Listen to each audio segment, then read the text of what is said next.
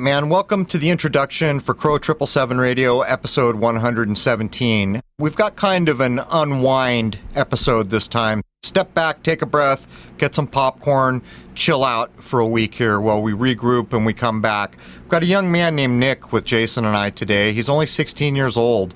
Astonishing young man, gives me hope for the generations behind us. He's been doing research on the Beatles since he was 10 years old, and so many people have done to death the Paul is dead thing most of us out there who've ever bothered to take a look understand the Paul we have now is not the Paul we started with. Doesn't take a genius to know these things.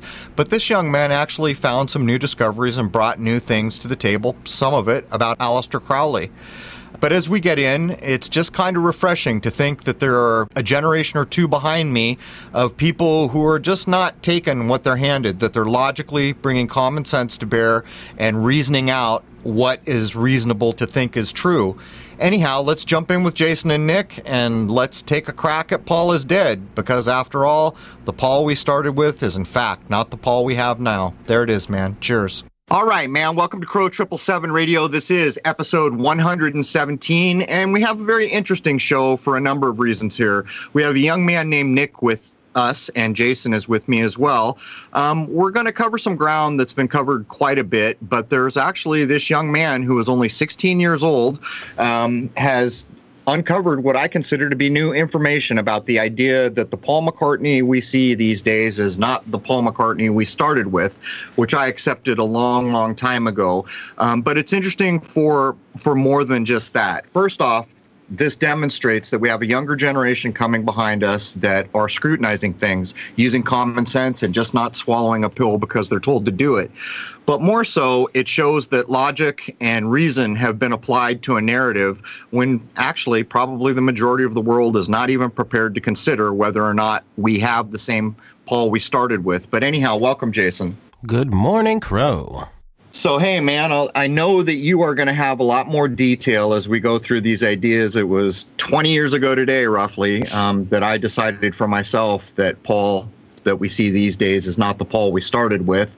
Um, and I never really looked at the details. And over time, I did see some things. Now, I'm going to get Nick in here in a minute.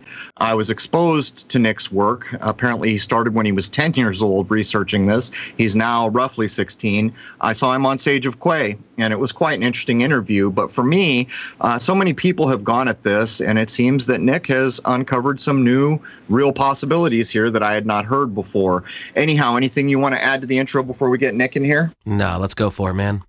All right, welcome, Nick. What's up? Hey, hey how are you? I'm good. How are you? We're great, man. We're ready to do this. And uh, just so you know, you are the youngest guest we've had on Crow Triple Seven Radio. But um, before we get started, I want to ask, what do your parents think about all your research that you started when you were 10 years old uh, around the Beatles? my mom's starting to think something's going on in the background, and my dad completely disapproves 100%, thinks I'm crazy. And so I, am correct in asserting that you started researching this at roughly 10 years of age? Yeah. I okay. heard about it before I was 10, but I didn't bother to even like read into it until I was 10.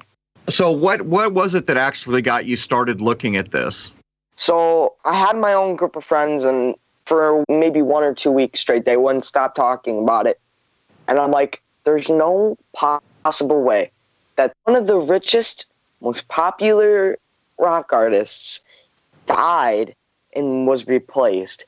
Because, one, where are you going to get a guy that looks just like Paul, sounds like Paul? He's left handed. It's hard to find. I know I'm left handed, and I know people that are left handed, but to find someone that's left handed, like only 10% of the population is left handed.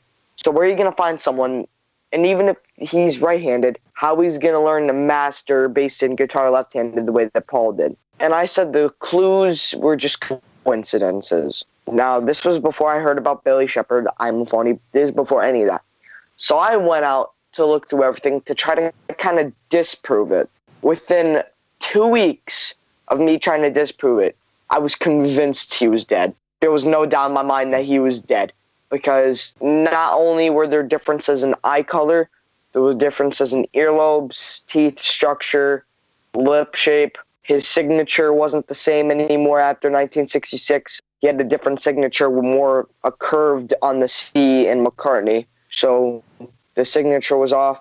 And Free as a Bird or something to do with the anthology, they show a quick thing where Paul McCartney they mirrored it to make it look he wasn't playing right-handed, but they mirrored the uh, the video to make him look like he's playing right-handed. Then I heard about Billy Shepherd. Now, originally I thought it was a man by the name of William Campbell, but I disproved that one a long ago. I've heard of Billy Shepherd before that. Just on YouTube, it would pop up. And I did notice he looked a little like McCartney, but it didn't really strike anything with me. Because Keith Allison looked a lot like Paul McCartney, too, so I wasn't that surprised. And I listened things, and then I got this book, The Memoirs of Billy Shears, which pretty much is kind of a confession. But Billy can't legally say anything. So this book has to be put in the name of Thomas E. Uharriet as a ghostwriter so that he won't get in any legal trouble. And I kept digging and researching, and then I found out about the DNA things. I found out about Bettina Crispin, Michelle McCartney, and then I came across a YouTube channel a few years ago by the name of I Am a Phony. Now, I'm a Phony is a corporation. It's not just a YouTube channel anymore. It's not just a social media account. It was always an organization that was started by Neil Aspinall. When Neil Aspinall died, Paul took over, and a man by the name of Billy Martin is the one who does all the social media, and he's the one that makes videos. But the true mastermind behind it is Paul or Bill, and it, it just goes into so much because you can't say too much. Like you shouldn't say too much because then you'll get people angry, and certain parties will do something a good example of this is Heather Mills. She can't say too much for her own protection. So I'm just going to leave it at that for a second. You could capitalize on what you think about that. So, Nick, a lot of what we discuss here on this show is social engineering programming that has been going on for decades and decades. And I'm very curious, at the age of 10 years old, what struck you to want to focus on something like this, some kind of hardcore research, compared to doing what kids normally do. I mean, I have a daughter who's slightly younger than you, and even though she understands a lot of these things, she would never put the time into it. So I'm kind of curious, what clicked in your mind to break away from the typical programming of just be a kid, just do what kids do, to focus on something that actually is, is a much higher minded thing? Well, I was always different. I never really fit in that much. I had my own little things I wanted to do. Like, I can't go to school and say I listen to the Beatles without getting called an idiot or a faggot. Like, I, I can't do that. Like, I, I can't talk about the things I enjoy doing because I just get completely shunned. I was always in different things while everybody was in a, oh, these TV show. Oh, this and that. Oh, watch this movie. I was off doing my own little thing, not really caring. And um, when I started doing Paul's Dead research, it was just between me and maybe two other kids. And that was our own little thing. But then they stopped talking about it, and then they thought it was crazy after like a week or few. And I kept going on with it. Once I did the research for about a week or two, I couldn't stop. I had to know more. I needed to know dates. I needed to know when, how, where. I needed to know everything. So I just kept digging and digging. And th- this goes into social engineering. Everybody's listening to rap music right now. Now, rap music, not all rappers do this. I'm not being biased, but not all rappers do this. But the majority of rappers talk about having sex, doing drugs, doing heroin, snorting lines, things like that. And I look around myself. I walk around town and I look at the other kids and I see that they listen to these rappers and they're trying to do drugs and smoke and drink and do all this stupid stuff that would just make them dumber that the rappers do because you know they want to be like their favorite rappers which goes into social engineering because like think about it. They're putting these things out there because they want people to be that way. Certain parties want people to be that way so that they won't be smart enough to know what's going on in the background because they'll be too focused on this. And in the 60s, it was the same thing. Everybody was in the Beatles or the Rolling Stones. It was all that. And through the majority of the time period, if you didn't conform with everybody else, you were shunned. And it's that's how it is to this day. I have to sit there and basically lie. I have to sit there and act like I care about these rappers. Otherwise, I get shunned I get told to shut up. I get told all these stupid things, all because I decide that I don't want to be just like everybody else that's being programmed like a robot. People aren't thinking about what's actually going on. It's all materialism.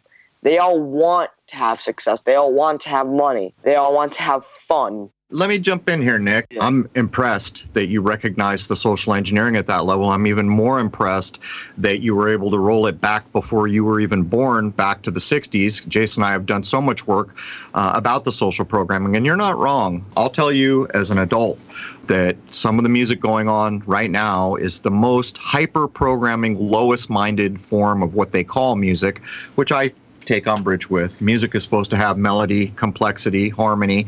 Uh, much of what's passed off as music these days doesn't have these things, but congratulations to you for recognizing these things. And as an adult in this world, like I'd like to tell you, you're not wrong. And I know peer pressure is tough at your age, but anyhow, I'm going to hand it back to you, Jason. Let's get into uh, to Paul, uh, how he died, when he died, these kinds of things. Let's start at the beginning and, and roll it forward. Well, Nick, just to tell you, this has always gone on since way back when, whenever. Peer pressure is a normal thing, but the music today is weaponized beyond all belief.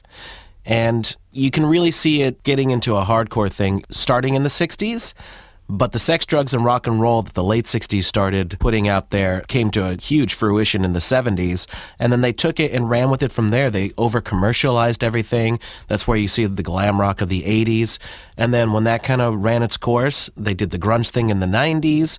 But by that point, everything was getting very diversified. And then they brought in rap because they want to get everybody and they want to pull down society as much as they can. Because when you do that, you've got control of the minds and you see what happened. Rap started on the streets. That seems to be its legitimate beginnings.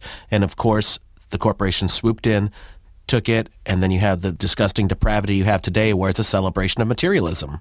Well, let, let me jump in before Nick responds here. I'll add this before we go forward, Nick. It's more important for you to hold on to the mindset that you've developed than it is for you to try to talk to other people about it. Um, in my view, people will come down a road when they're ready to do it.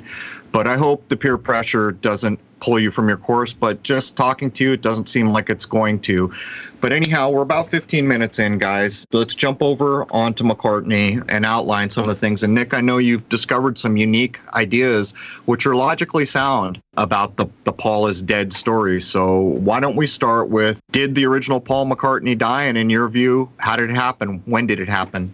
I honestly believe he died. There's no doubt on the back of my head that he died. So the story goes that people think it was November 9th because of the drum skin on Sergeant Pepper, but the way they set up their dates in England is the month and the day are switched around. So it would actually be September 11th, 1966, when John was in, I think it was Spain or something like that, filming How I Won the War. Ringo was either with family on holiday or for a period of time he went and stayed with John.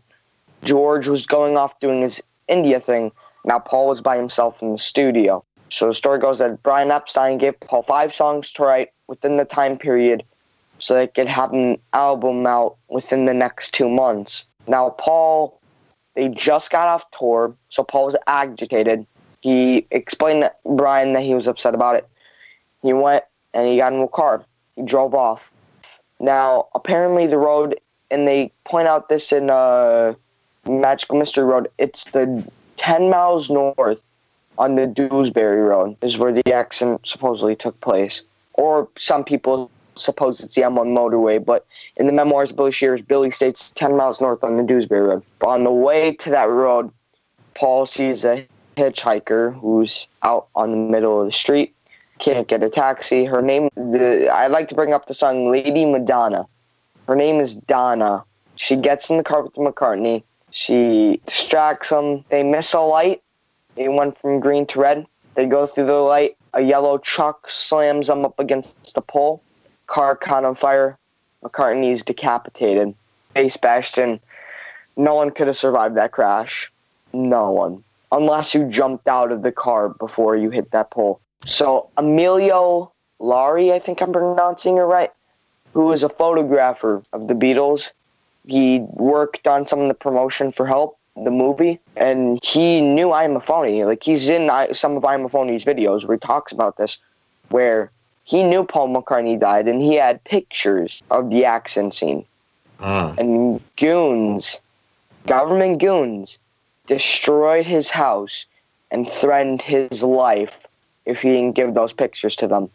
But he didn't give the pictures to them. Nothing bad happened to him, but he just lied and said he didn't have the pictures. He states this in the I'm a Phony channel. Now I'm bringing updates. So a few hours later, on September 12th, because it was late midnight when the accident took place, on September 12th in the morning, Billy Shepherd's brought in. That quickly? By, by that quickly. Well, I can add in a few things to uh, support it was a planned death. Very possibly, but there's the very strong likelihood that there were Beatle doubles being used in their heyday just because. Oh, that was a. Right. That, that was a fact. Right, because there was just so much insanity going on in Beatlemania. I have pictures here of um Billy. Billy uh, actually worked as a stunt double for Paul on the set of Help and Hard Day's Night. Has there ever been any solid evidence to support that. I, have been very curious and never found it myself, but I haven't dug as heavy into this as you have, I think. The photos that I have are Bill. He has blonde eyebrows, different nose, and a longer chin. And he's wearing a wig. And you could tell it's not Paul. And what time period is this from? 1965 and 1964. When did the Hard Day's Night movie come out? 1964, right? Yeah, I believe so. Right, so it was 1964, 1965, where um all of the Beatles had stunt doubles for like certain scenes, but Bill was the main person that would always be called to be Paul's double, and for, for shows too, for concerts, if it would get too crowded and the Beatles couldn't get out, what they would do is, is they'd make a quick change and put the doubles in, so that the fans would swarm the doubles and the real Beatles could go out a side door or something. Yeah, that makes perfect sense. And I'm sure that happened once Beatlemania really took off to become the phenomenon that it became. So let me let me interject here. Um, I think I'm with you, Nick. I think that it was planned. Um, but does this? I mean, what's weird about that is if this was planned, he supposedly picks up a hitchhiker. Does that fit into this somehow? Somehow the the hitchhiker part of a planned removal of Paul? It was known that Paul was having dreams of his death. If you've read the memoirs of Billy Shears, Bill states that Paul was having dreams and he was obsessing over the dreams. And Paul McCartney's father told him that if he kept obsessing over the dreams, that eventually would become reality, which is what happened. And Bill's uncle called and demanded that Bill be replacing Paul due to his outstanding talent. Now, his uncle called Brian Epstein or George Martin within two hours of Paul dying. When they were still trying to identify the body, Bill's uncle calls and says, No, my nephew is going to replace him. And this is out of the book? This is straight out of the book. It, that like that's creepy because they didn't even know if it, they, they didn't know if it was Paul's body yet. They knew it was his card, but they didn't know if it was him because they said it was a possibility that it wasn't him. So they were still trying to identify the body. And all of a sudden, this guy calls saying that his nephew's going to replace him. That's kind of creepy. I've got to ask here, Nick. Do you have any view? Why was there even a need, if this was in fact planned, to remove the original Paul McCartney and I assume 1966? Um, let's count the ways. Clearly, uh, it's interesting that you're pointing to September 11, but what would be the reason for that? Why did they need to, to replace the original McCartney in your view? Because the Beatles were doing, they're only doing certain love songs. They were kind of psychedelic towards the um, middle 1966 with Revolver and Rubber Soul, but not really that much. And this is a theory by a friend of mine that they needed Bill because Bill could take Beatles to a new creative lengths and start a new trend, a new psychedelic trend, which would go into social engineering. And with the original Paul, they couldn't do that. Well, let's paint a picture here of the timing. Revolver came out in early 66 earlier in 66, I should say. And this is before Sergeant Pepper, but Sergeant Pepper is considered really the changing point into their psychedelia. And psychedelia seems like it was more social engineering to really change society from what was left of that 50s kind of squarish kind of thing into whatever you want to call the psychedelic era and into the 70s. Just basically LSD and hippies everywhere. Well, it was a breakdown of the family unit, is really what it was. Yeah. And the moral, um, I would add, yeah. Yeah. But part of the reason that they're doing psychedelic is, and Bill states this, they wanted people to get into L. This was before he quit LSD after the big publicity incident with it. But they were trying to get people to take LSD. Like they were trying to advertise it. And Bill claims that he was behind a festival. Some I can't remember the name of it. A festival where they were basically handing out LSD for free to get people to try it. Is this over in the UK? Is this in the US? Where is this festival? I can't remember. I'm gonna try to find out. I know Mike talks about it. If you look in one of his videos, he mentions it. It was some kind of festival thing here. Okay, are we are we talking about the? Uh, help me out, Jason. The, the Monterey Pop Festival or something yeah. like that. Yeah, Monterey Pop Festival. I couldn't think of it. It is recorded fact that Timothy Leary and that whole program with the CIA, they were going and giving out free LSD tabs at not just big festivals, but they were having little parties that the Grateful Dead is tied to, and this is what they were doing. They were putting LSD out there to uh, to get everyone into it, to create this culture. They were trying to brainwash people because LSD. It's a well-known fact that when they were doing the MK Ultra experiments, that LSD was used as a way to try to brainwash people. Yes, and I think that kind of goes into it. It's also very important to point out that Paul McCartney was not into LSD publicly. And then when we have the changeover, all of a sudden he's touting it, and he is the one first to go public to say about LSD. That's very important yeah. To get out there and let, let folks know there was a very big change in his opinion during the time that the switch would have occurred. The original Paul was afraid to take LSD because he thought, oh, yeah, just some the, exactly what I, I need is something to mess up my brain like that.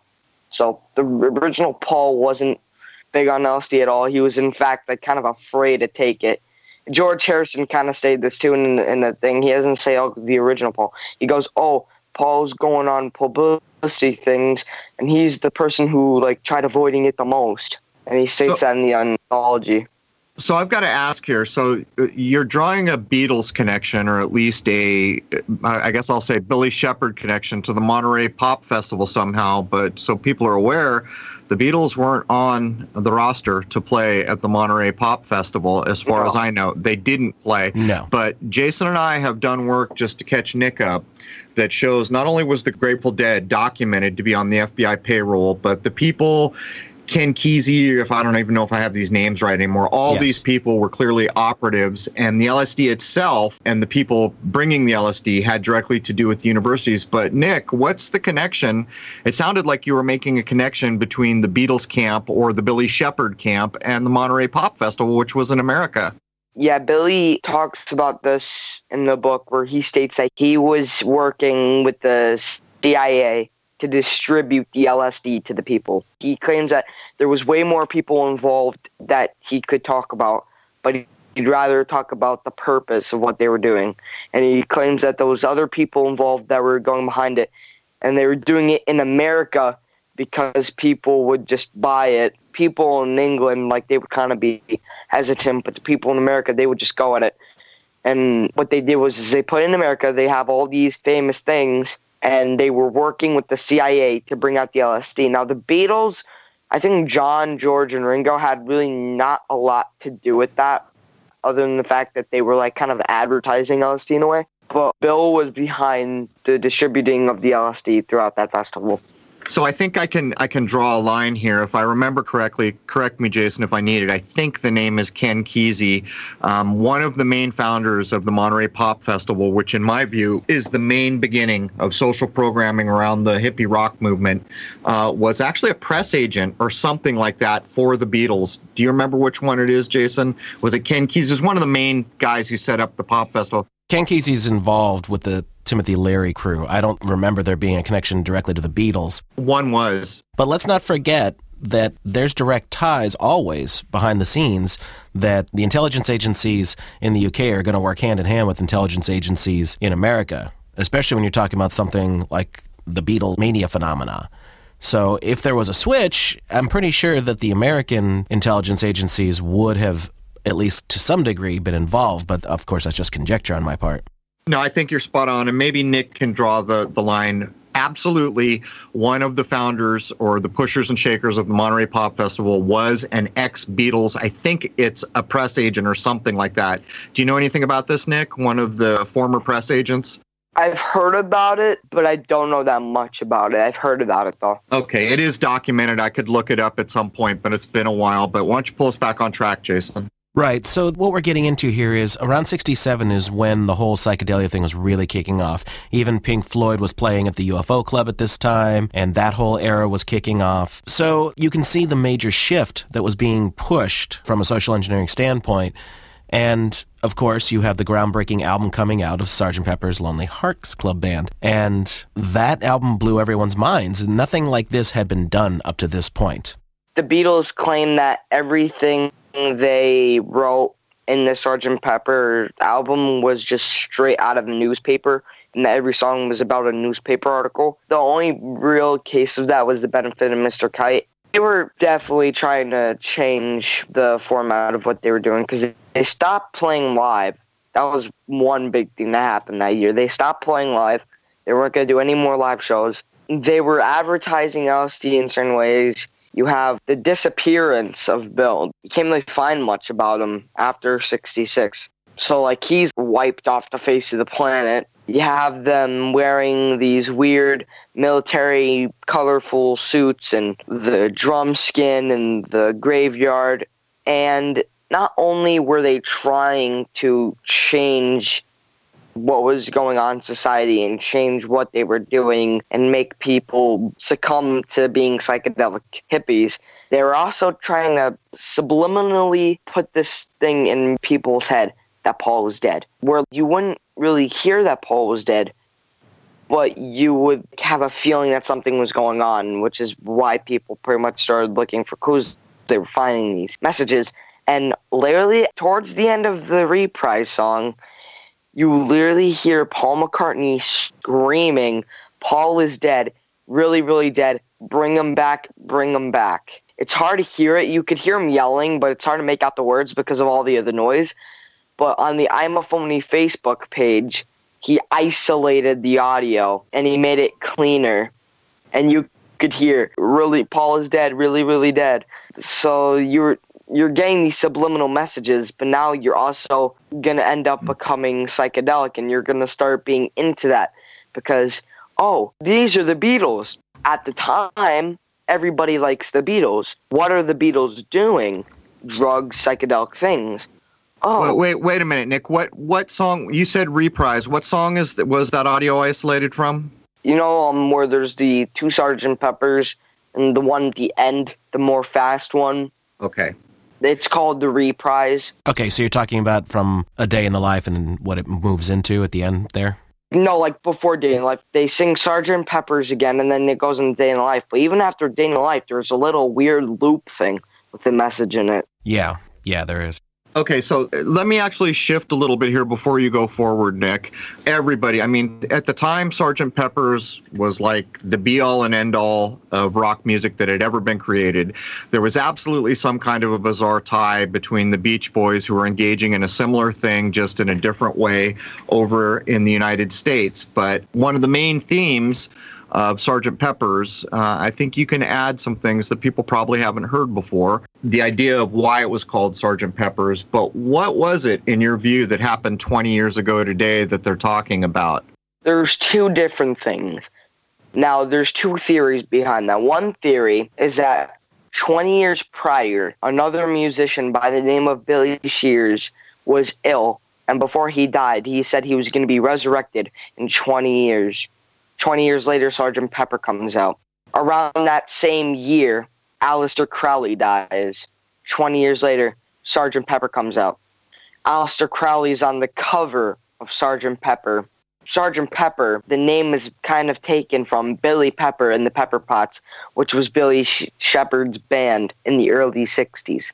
Now, I listened to some of that, and they were doing Beatles covers. Not doing an, an, incredible job, but a pretty close job. And from what I understand, this was pretty common in the 60s that they were making cheap knockoffs of the big bands so that the parents would buy them for the kids and thinking that they're going to get a Beatles record when in fact they're getting a single from one band would be the Pepper Pots. Yeah. Billy did all kinds of music. He did a cowboy record called Cowboy Favorites with Billy Shepherd and the Ranch Hands or Billy Shepherd and the Maple Leaf Four, some people refer to it, where it's like a cowboy theme. That was another big thing in the 60s. Yeah, he did a orchestra record, and now that one's hard to find. There's pictures of the cover, there's record of it being real, but it's a hard record to find due to the fact that it was only released in England.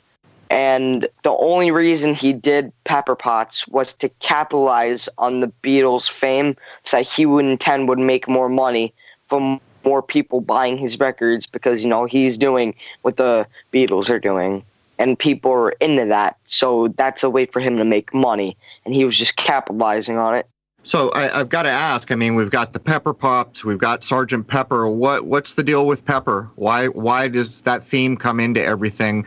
Can you address what it is about Pepper? So the name Pepper is a little weird to me. I like I don't know where they got the. That's the one thing I don't know. Where where does Pepper come from? From my standpoint, I think it's a little strange that they were using pepper. Well, it's a thing that's hot, but um, you seem to relate the idea of Sergeant Pepper.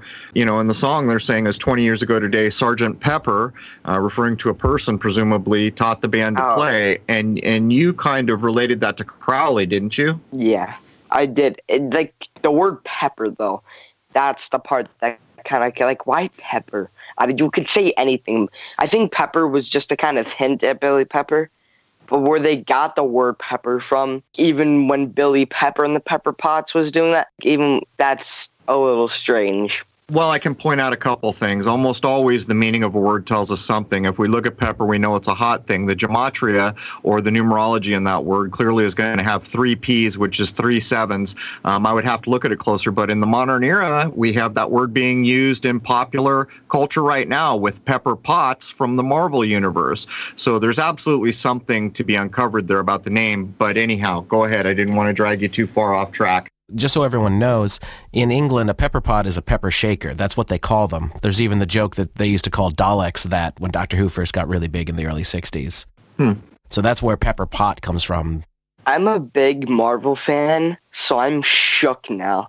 I am shook there's a reason these words, um, whenever something comes back in popular culture that's that big, there's a reason for it. Um, and we do see these things. But I mean, before we get away from the Crowley thing, you have a theory about Crowley's relation to the individual who replaced the original Paul McCartney, who I guess we're calling Billy Shepherd. Can you cover that? I believe that Aleister Crowley is the father of Billy Shepherd. There's no doubt in my mind that they're either related in some way or Billy's the son. Because if you think about it, Billy didn't talk about his parents. He claimed in the at the end of the book, and I'll want to wait. I have it right here. He claims right here on know the in the chapter know the difference. Pretty much the last chapter. He claims that his lawyer told him. Now in the chapter two, Paul's he wrote more to that chapter about his parents. I'm not supposed to say anything about my parents due to legal issues that I might have concerning what I might say. And then he puts a little thing for Tom and he tells Tom. Now, Tom was supposed to, he never took this out of the book, but Bill quotes Tom, make sure you edit out the other half of the to Paul's chapter concerning my family, his lawyer told him that he had to cut out the part where he talks about his family, which means there's something bad about his family. It's like something was very incriminating. And they were gonna originally have two pictures of Crowley on the cover of Sergeant Pepper, an old version of him and the younger one. But they decided not to put the younger one on, considering the Paul resembled a young Aleister Crowley too much, so they couldn't use that for the cover. Paul being Billy Shears, though, right? Or yeah, Billy, Billy, Shears, Billy yeah. Shepherd. I, I think mm we're talking about Billy Shepherd, right? Yes. And there's a quote that's a common thing in the I'm a Phony videos where it's from 1970 in the Let It Be movie where Bill goes, We're all sons of the magician. And that's a quote from Paul. We're all sons of the magician.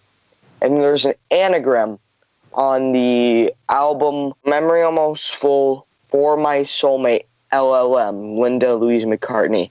Now that's an anagram all by itself. And then there's a thing where he refers to, Paul refers to himself as the King of Cosmania. That's an anagram for Son of the Magician. Now, Aleister Crowley was known to do magic, but with a K to kind of differentiate his magic from other people's magic. And the Beatles, after 1966, were big on magic. The Magical Mystery Tour the wizards that they were dressing up as in that movie. So they were into magic past 1966. And Paul is still into magic to this day, or should I say Bill, still into magic to this day, where he even uses Crowley's picture sometimes for certain things. Now, also Crowley states in in one of his books that it's good to be a Mason if you know how to talk backwards or hear messages backwards. And the Beatles did that a lot after 1966. Now, Billy Shepherd, before he got plastic surgery, he had a big, big resemblance to a young Aleister Crowley. And Billy Shepherd states in the book that he had an uncle, and he's not allowed to talk about his close family. He can only talk about his uncle. And I believe that his father is Aleister Crowley, and he's legally not able to say anything about that because it's too incriminating for him. Well, let's make sure we point out that during the later 1960s, there was a very big fanciful flirtation with the occult in general, not just with rock stars, but with a lot of people. So, this influence, this is when the uh, Church of Satan started up and all that. So, a lot of people were dabbling in things they completely didn't understand. And of course, the social engineers wanted this to go on as well. So, having these rock bands doing all of this behind the scenes occult thing, it makes a lot of sense let me interject here. Um, there was an actual love affair going on with Crowley all of a sudden, and it seems to have started with the album cover of Sgt. Pepper's Lonely Hearts Club Band. Very few people are aware that there's a Doors album where there's a bust of Crowley, and of course the whole Led Zeppelin thing, where supposedly Jimmy Page was buying Crowley's old houses, opening occult bookstores. Anything Crowley was hot potatoes, but nobody up until now, I mean, if what you're saying has any merit, there would be a real good reason. Um, the biggest rock band in the world, the replacement for the original Paul, if he truly was the son of Crowley, there's a direct link to the social engineering into the rock that could be, you know, make Crowley such an important figure. But these things are hard to know. But there is no doubt that Crowley became very in vogue, even making it onto more than one album cover and becoming the hero of some of the biggest rock bands of the time. Anyhow, Jason, we're getting close to the top. Do you want to steer in a couple more questions before we wrap up the first hour? Well, I just looked up Aleister Crowley and Paul McCartney to see what the birthday of Paul McCartney would be and how this might relate to Crowley's life. So, James Paul McCartney is supposed to have been born in 1942, but Billy Shepherd is supposed to be five years older.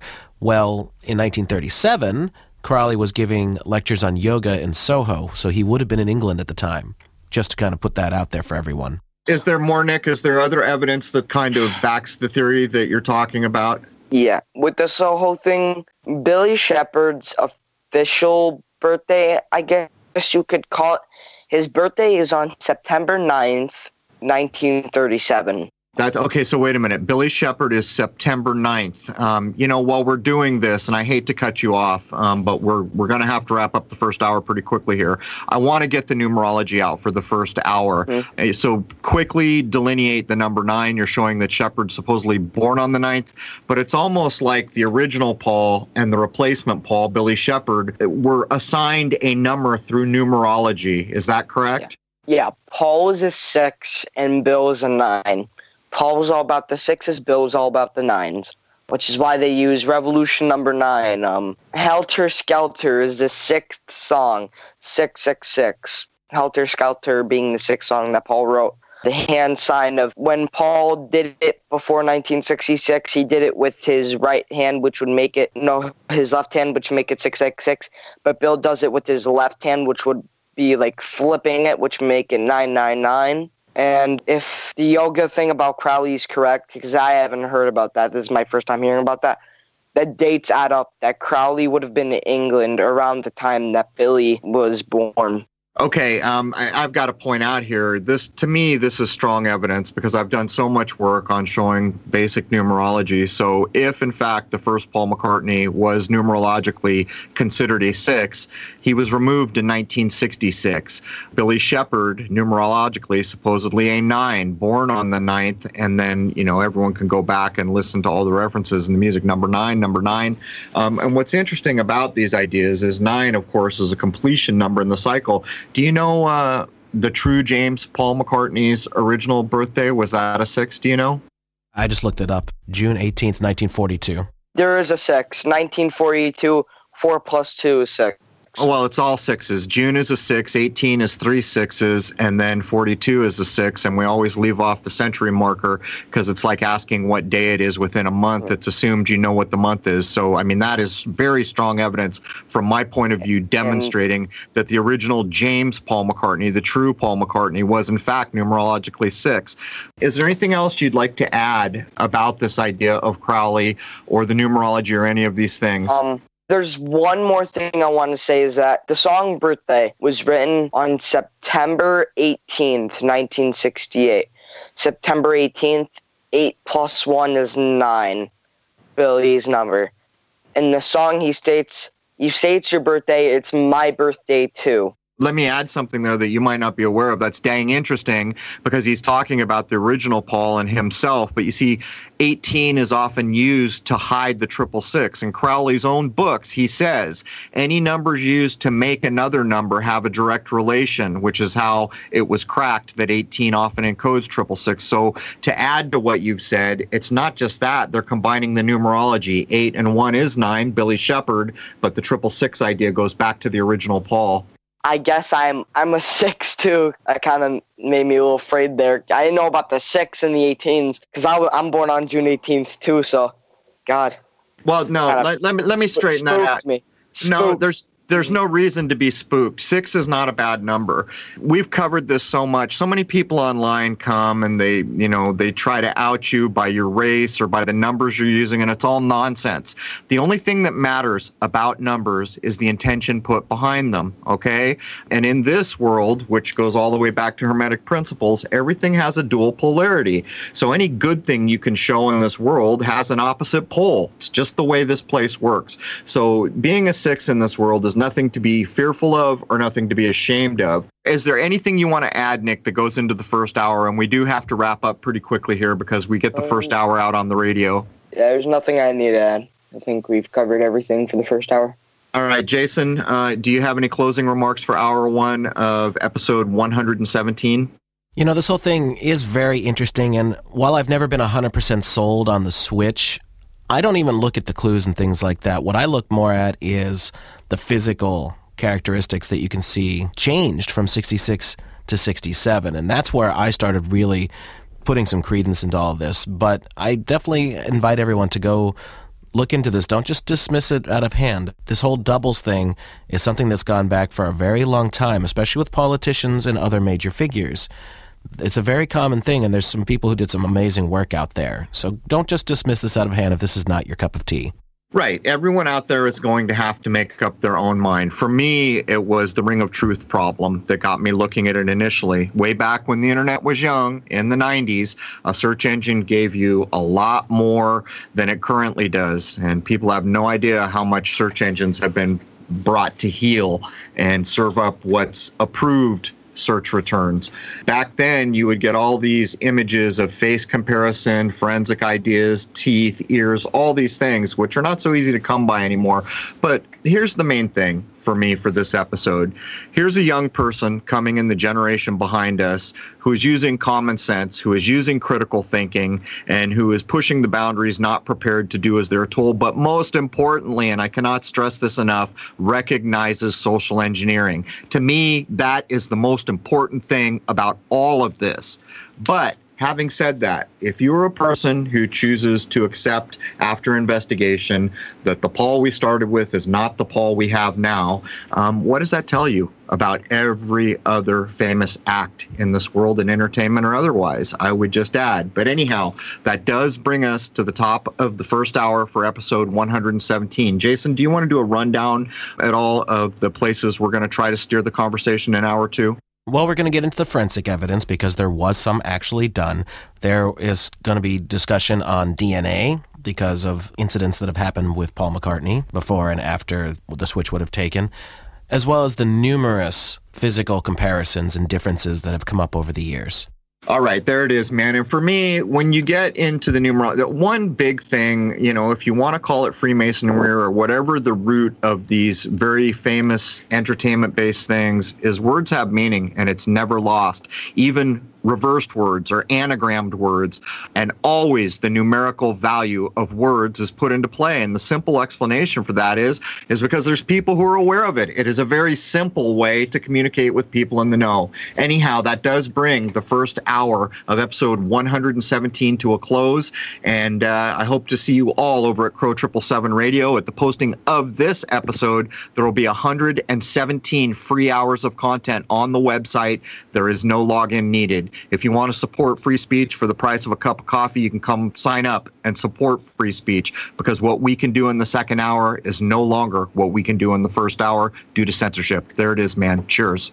All right, I wanted to uh, have a short addendum for the, the end of the first hour because I actually have a bit of a lengthy add on to hour two. It has directly to do with the book that's referenced over and over in this episode. It's called Billy's Back or the Memoirs of Billy Shepherd or Billy Shears, I forget exactly. Basically, Billy's Back. And on the face of it, people should understand what's going on with this book. The very cover of it has Sir Paul McCartney showing us his back. He's turned his back on everyone who picks up that book, basically in it. There are many underhand admissions about his connections to high ranking Freemasonry, which, in his own words, are Satanists, uh, the Illuminati, the New World Order. It goes on and on and on.